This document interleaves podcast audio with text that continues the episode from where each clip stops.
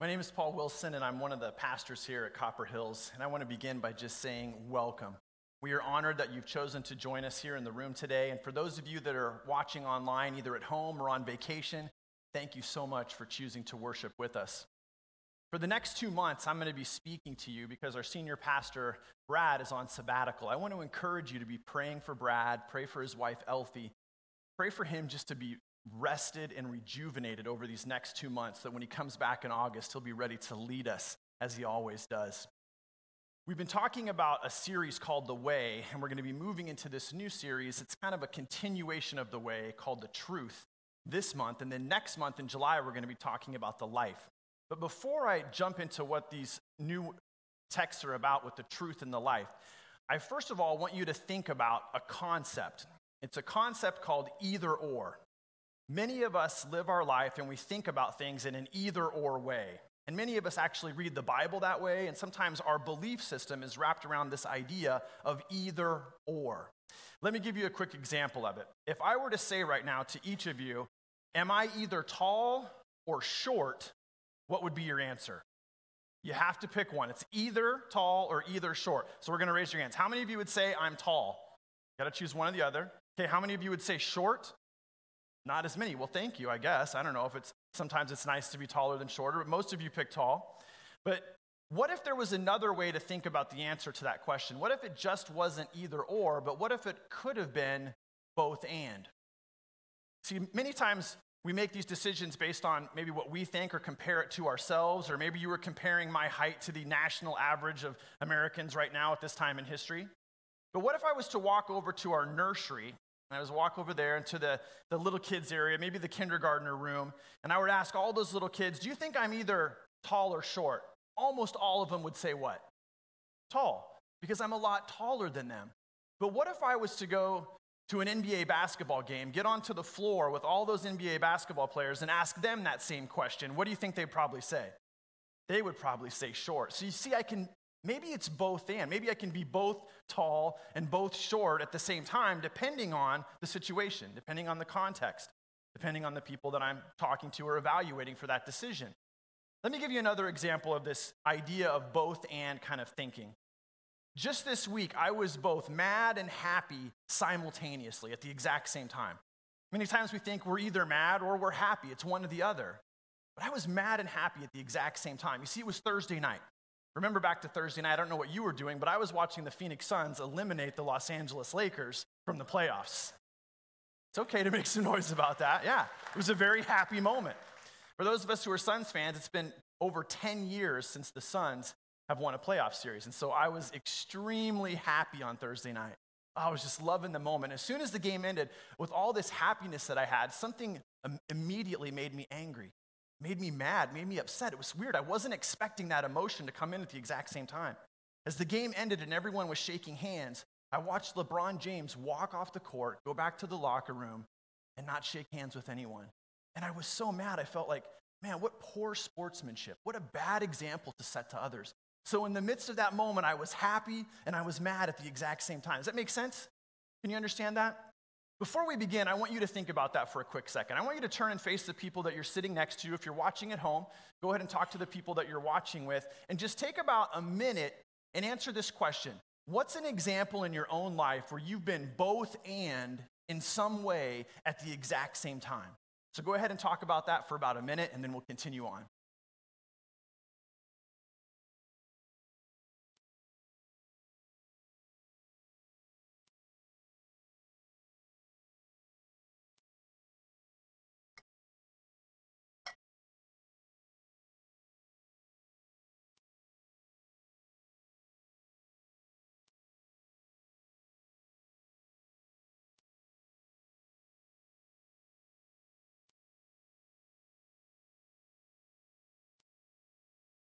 All right. Thank you for sharing with one another here and for sharing together at home.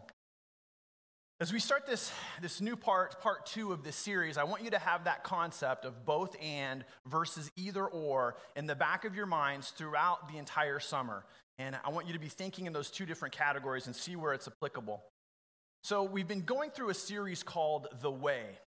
And as we've been talking about the way for the last couple of months, Brad has been talking about how the early followers of Jesus were actually called followers of the way, that they had a certain way that they behaved that was different from all the other people around them. You see, the early Christians were surrounded by two main cultures the Romans and the Jews.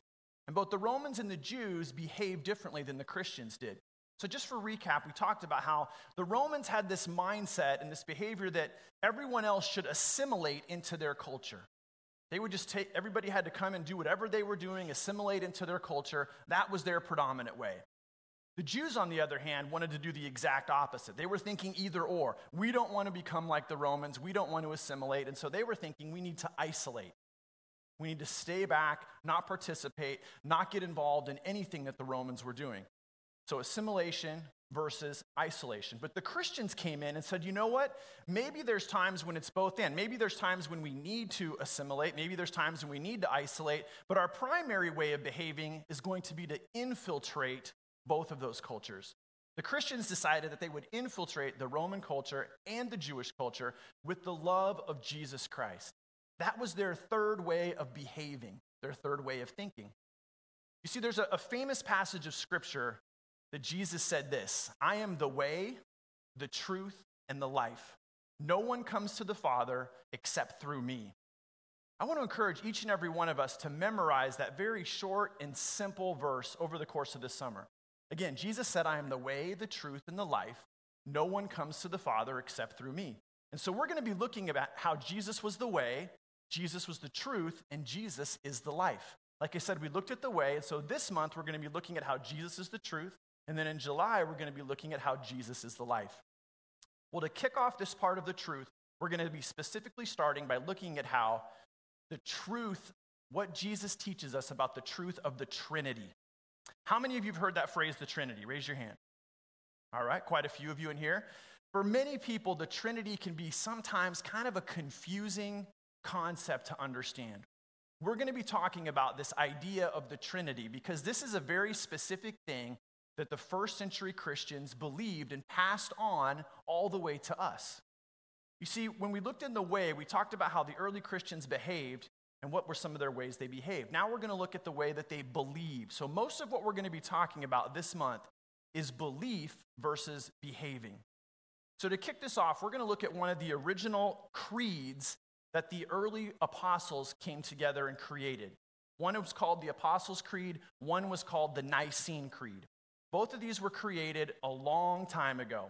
The Nicene Creed, which is one that I'm going to be quoting here in just a minute, was created when a group of Christians around the 300 AD time period, about 325 specifically, they all got together in a city called Nicaea, which is in a, a town in modern Turkey today. And it was all the leading Christians and believers and thinkers of that time. And they were getting together because they were noticing that people were starting to believe differently as followers of Jesus. They weren't all united, they weren't all aligned, they weren't all believing the same thing. And this bothered them, and they wanted to kind of remedy that situation. So they met together for a period of time, and after communicating with one another, listening to God, they came up with a credo or a manifesto or a, a set of beliefs. And in that set of beliefs, they said, This is what we all believe as followers of the way, as followers of Jesus Christ. We want to all be on the same page. We want to be united in our beliefs and in our thinking. I'm not going to read the entire Nicene Creed or Apostles' Creed, but on the screen, I want to focus on the specific things that they believed about the Trinity. So you can follow along on the screen as I read this. This is the specific parts about the Trinity. And the Nicene Creed and the Apostles' Creed, they said this We believe in one God, the Father, the Almighty, maker of heaven and earth, of all that is seen and unseen. We believe in one Lord, Jesus Christ, the only Son of God, eternally begotten of the Father, God from God light from light, true God from true God, begotten, not made, of one being with the Father.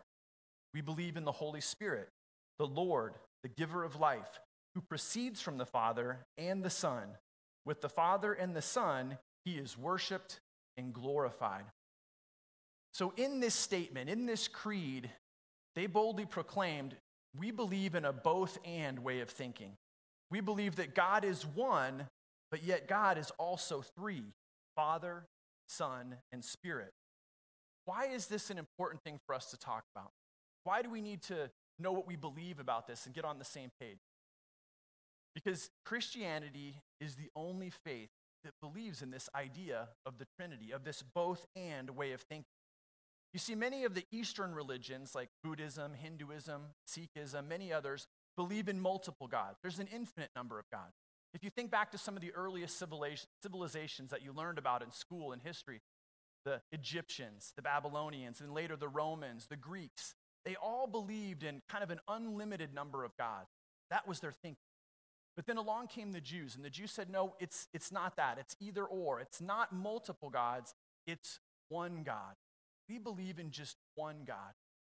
And then later, the Muslims believed the same thing. And, and both of them get that belief from this verse in Deuteronomy chapter 6, verse 4, where Moses says, Hear, O Israel, the Lord our God, the Lord is one. And as a result of that, both Judaism and Islam say, no, there's just one. That there's no other way. There's not a both and way of thinking.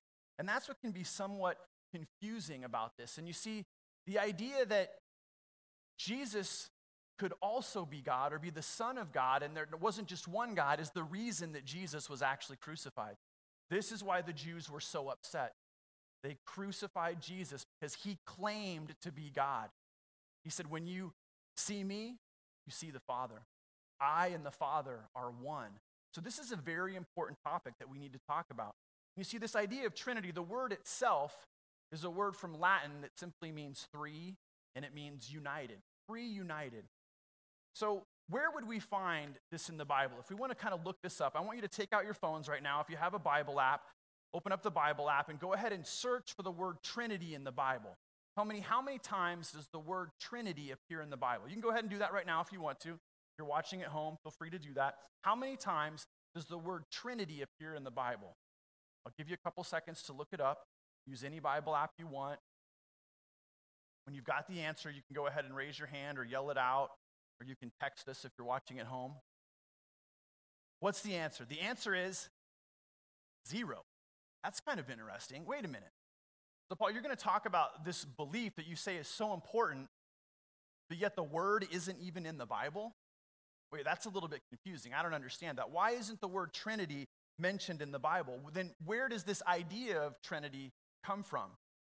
Well, we're going to talk about that, but quickly I want you to see that the idea of Trinity is definitely in Scripture. Maybe the word itself isn't, but even the early followers of Jesus believed in this concept of Trinity, even though the word wasn't in the, the New Testament. One of the early Christian fathers, his name was St. Augustine of Hippo. He wrote this down, and we have it recorded from around 400 AD. He said, According to the scriptures, Father and Son and Holy Spirit are a divine unity, and therefore there are not three gods, but one God. Although indeed the Father has begotten the Son, and therefore he who is the Father is not the Son, and the Son is begotten by the Father, and therefore he who is the Son is not the Father, and the Holy Spirit is neither the Father nor the Son, but only the Spirit of the Father and of the Son, himself co equal to the Father and the Son, and belonging to the threefold unity. Makes perfect sense, right? I can leave, we can, we can get out of here. That's a lot. That can be kind of confusing. So you're telling me that God is one, but yet God is three? How can that be? I'm not sure I understand that. Is this an either or thinking or is this a both and thinking? Well, Augustine said that this is found in Scripture. Let's specifically look at some scriptures that I believe help us to understand that this belief of the Trinity is in the New Testament. We're going to start, first of all, by looking at Jesus himself. Jesus gives us an example that he believed in the Trinity, that he thought it was real. In Matthew chapter 28, verse 19, this is a passage called the Great Commission. Jesus says this Go and make disciples of all nations, baptizing them in the name of the Father, and of the Son, and of the Holy Spirit. So Jesus himself puts God into those three categories, mentions those three persons Father, Son, and Spirit. Next, look at Paul. There's many passages I could quote for Paul, but the one I'm choosing is 2 Corinthians chapter 13 verse 14. He says, "May the grace of the Lord Jesus Christ and the love of God and the fellowship of the Holy Spirit be with you all." So again, we see Paul puts God into these three categories, these three persons, Father, Son, and Spirit. One more, Peter. Peter says this in 1 Peter 1 2. Those of you who have been chosen according to the foreknowledge of God the Father, through the sanctifying work of the Spirit, who be obedient to Jesus Christ. So, here again is another example how we can see this concept of God being described as three, even though they believed that God was one. And then finally, I want to share with you what I believe is my favorite passage of Scripture to talk about the concept of the Trinity. It's when we see Jesus getting baptized. In Matthew chapter 3, verses 16 to 17, it says, As soon as Jesus was baptized, he went up out of the water. And at that moment, heaven was opened, and he saw the Spirit of God descending on him like a dove. And a voice from heaven said, This is my Son, whom I love. With him I am well pleased. You see, in this passage, we see all three persons of God at one specific point of time in history, all interacting together, yet all being distinct. We see Jesus the Son getting baptized. We see the Spirit of God coming down and lighting on him like a dove, not, not a dove, but like a dove. And then we see God Himself speaking into that moment, saying, This is my Son, whom I love. With him I am well pleased. So, this one moment in time, we can see all three persons of the Godhead present at the same exact time. Now, for many of us, this idea of three in one is something that can be kind of hard to understand. But yet, I believe that God has given us a whole lot of examples in our world about threes and the importance of threes. And so, what I want to do is, I want to look at a couple examples of how threes are the way that God has kind of set up the world and set up creation. And then I want you to think about some ways in which we've maybe taken the concept of threes without even knowing about it and kind of set up our world that same way as well. Look at a couple of these that are going to appear on the screen. First of all, did you realize that time is divided into three categories past, present, and future? The basic building block of atoms has three parts to an atom protons, electrons, neutrons. Space is divided into three dimensions height, width, and depth. And then matter is separated into solid, liquid, gas. That makes sense to us. We see that. These are all things that God has created. God has set things up in this system of threes. So, what I want you to do for a minute, again, is turn and face the people that are sitting next to you. And again, if you're at home, you can talk to the people around you. Come up with a couple examples that you see of things that we have created, not necessarily God, that we've created in this system of threes all in one. So I'll give you about a minute, to talk about it. Go for it.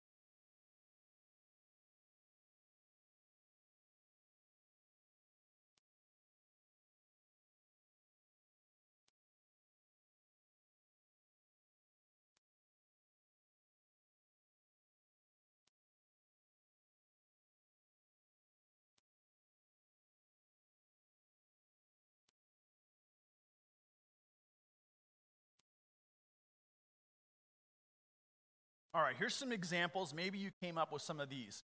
Isn't it interesting that we don't have two meals a day, or four meals, or 10, or 12? Why is it three? It's just the system of three. We have breakfast, lunch, and dinner. Now, some of you snack a lot or less, but every culture has always had kind of three meals. It's kind of always. Seems like without even thinking about it. What about other things? Government. When we, when we set up our government here, we chose to set it up how? With three branches. It seemed the best way to do it executive, legislative, and judicial. Judicial. Music. This is something that I learned is that a chord is comprised of what? Three notes. You can't have a chord unless you have those three notes. A couple other examples. Parents, what are ways that we can answer our kids? There's only three ways, right?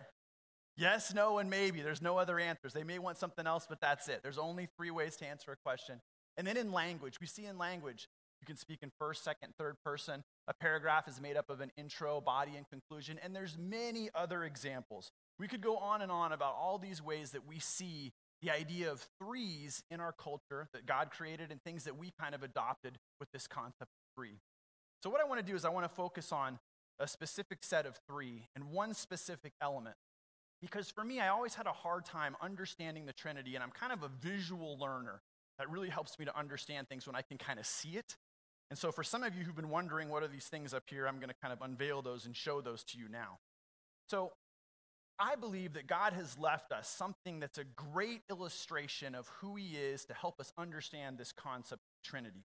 The first thing that I want to show you is right here. It's just simply an aquarium full of water, right? why is, why is water something that I think is so important and something that is kind of an example of who God is? Well, water is the basic resource for life, right? It's the most basic necessity. We need water every single day. We need water to survive. Not only do we need water, water is in and around us everywhere. In fact, for those of you who are kind of science nerds, our human body is made up of 60% of just water. Kind of crazy. 60% of our body is water. The planet that we live on, Earth, its surface, about 70% of it is water. Water is all around us, and I believe God is kind of speaking to us through water all around us. And so I would kind of say this for just kind of a simple illustration think of God as a giant bowl of water up in heaven. This is God. God is, is liquid. He's fluid. He, he's hard to, to grasp. I can't like catch water. I can't hold on to it. You know, it moves, it changes, it's mysterious. Water is the, the purest element in the world, right?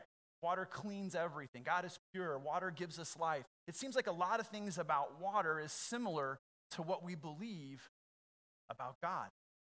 So if God is, is, is this liquid water, then there's this three in one. Let's think about this. What if maybe the second element, here he's going to help this. Thank you, sir. What we have here is we have ice, right? Is ice water? Speak up. Yeah, ice is water. This is made of what? H2O. This is made of what? H2O. It's the exact same thing, it's just in a different form or in a, in a different state. But yet, did we take any O or add any H to this? No, it's the same exact thing, molecularly speaking. In the same way that God and Jesus, I would say this is an example of Jesus, they're both the same thing. They're both God. But this is the Father, this is the Son. It's like for the beginning of time, if you read through the Bible in the Old Testament, this was all the world knew about God. God only made himself available and known to a few people. A few people got to see God, hear from God. People like Moses, people like the prophets. Everyone else didn't have the opportunity to interact much with God. And so, for a short period in time, God said, You know what? I want you to have an opportunity to really see who I am, to know who I am. So, it's as if up in heaven, this huge bowl of water that's God, he froze a piece of himself. And Jesus is this ice cube. And ice is tangible, it's solid. We can touch it, we can feel it. For 30 years that Jesus lived, we now knew what, what God was like when we listened to Jesus speak, when we watched how he treated other people, when he thought certain things. It was so much easier for those 30 years of Jesus' life for us to be able to know who God was. So here you have an example of God the Father. Here we have possibly God the Son. And then, so what's going to be over here? You've been listening. God what? The Spirit. Here we got the Spirit. And so the Spirit is a little bit different. It's still God, still Jesus, it's mentioned. But just, just like with water, Water can be in three states solid, liquid, and gas.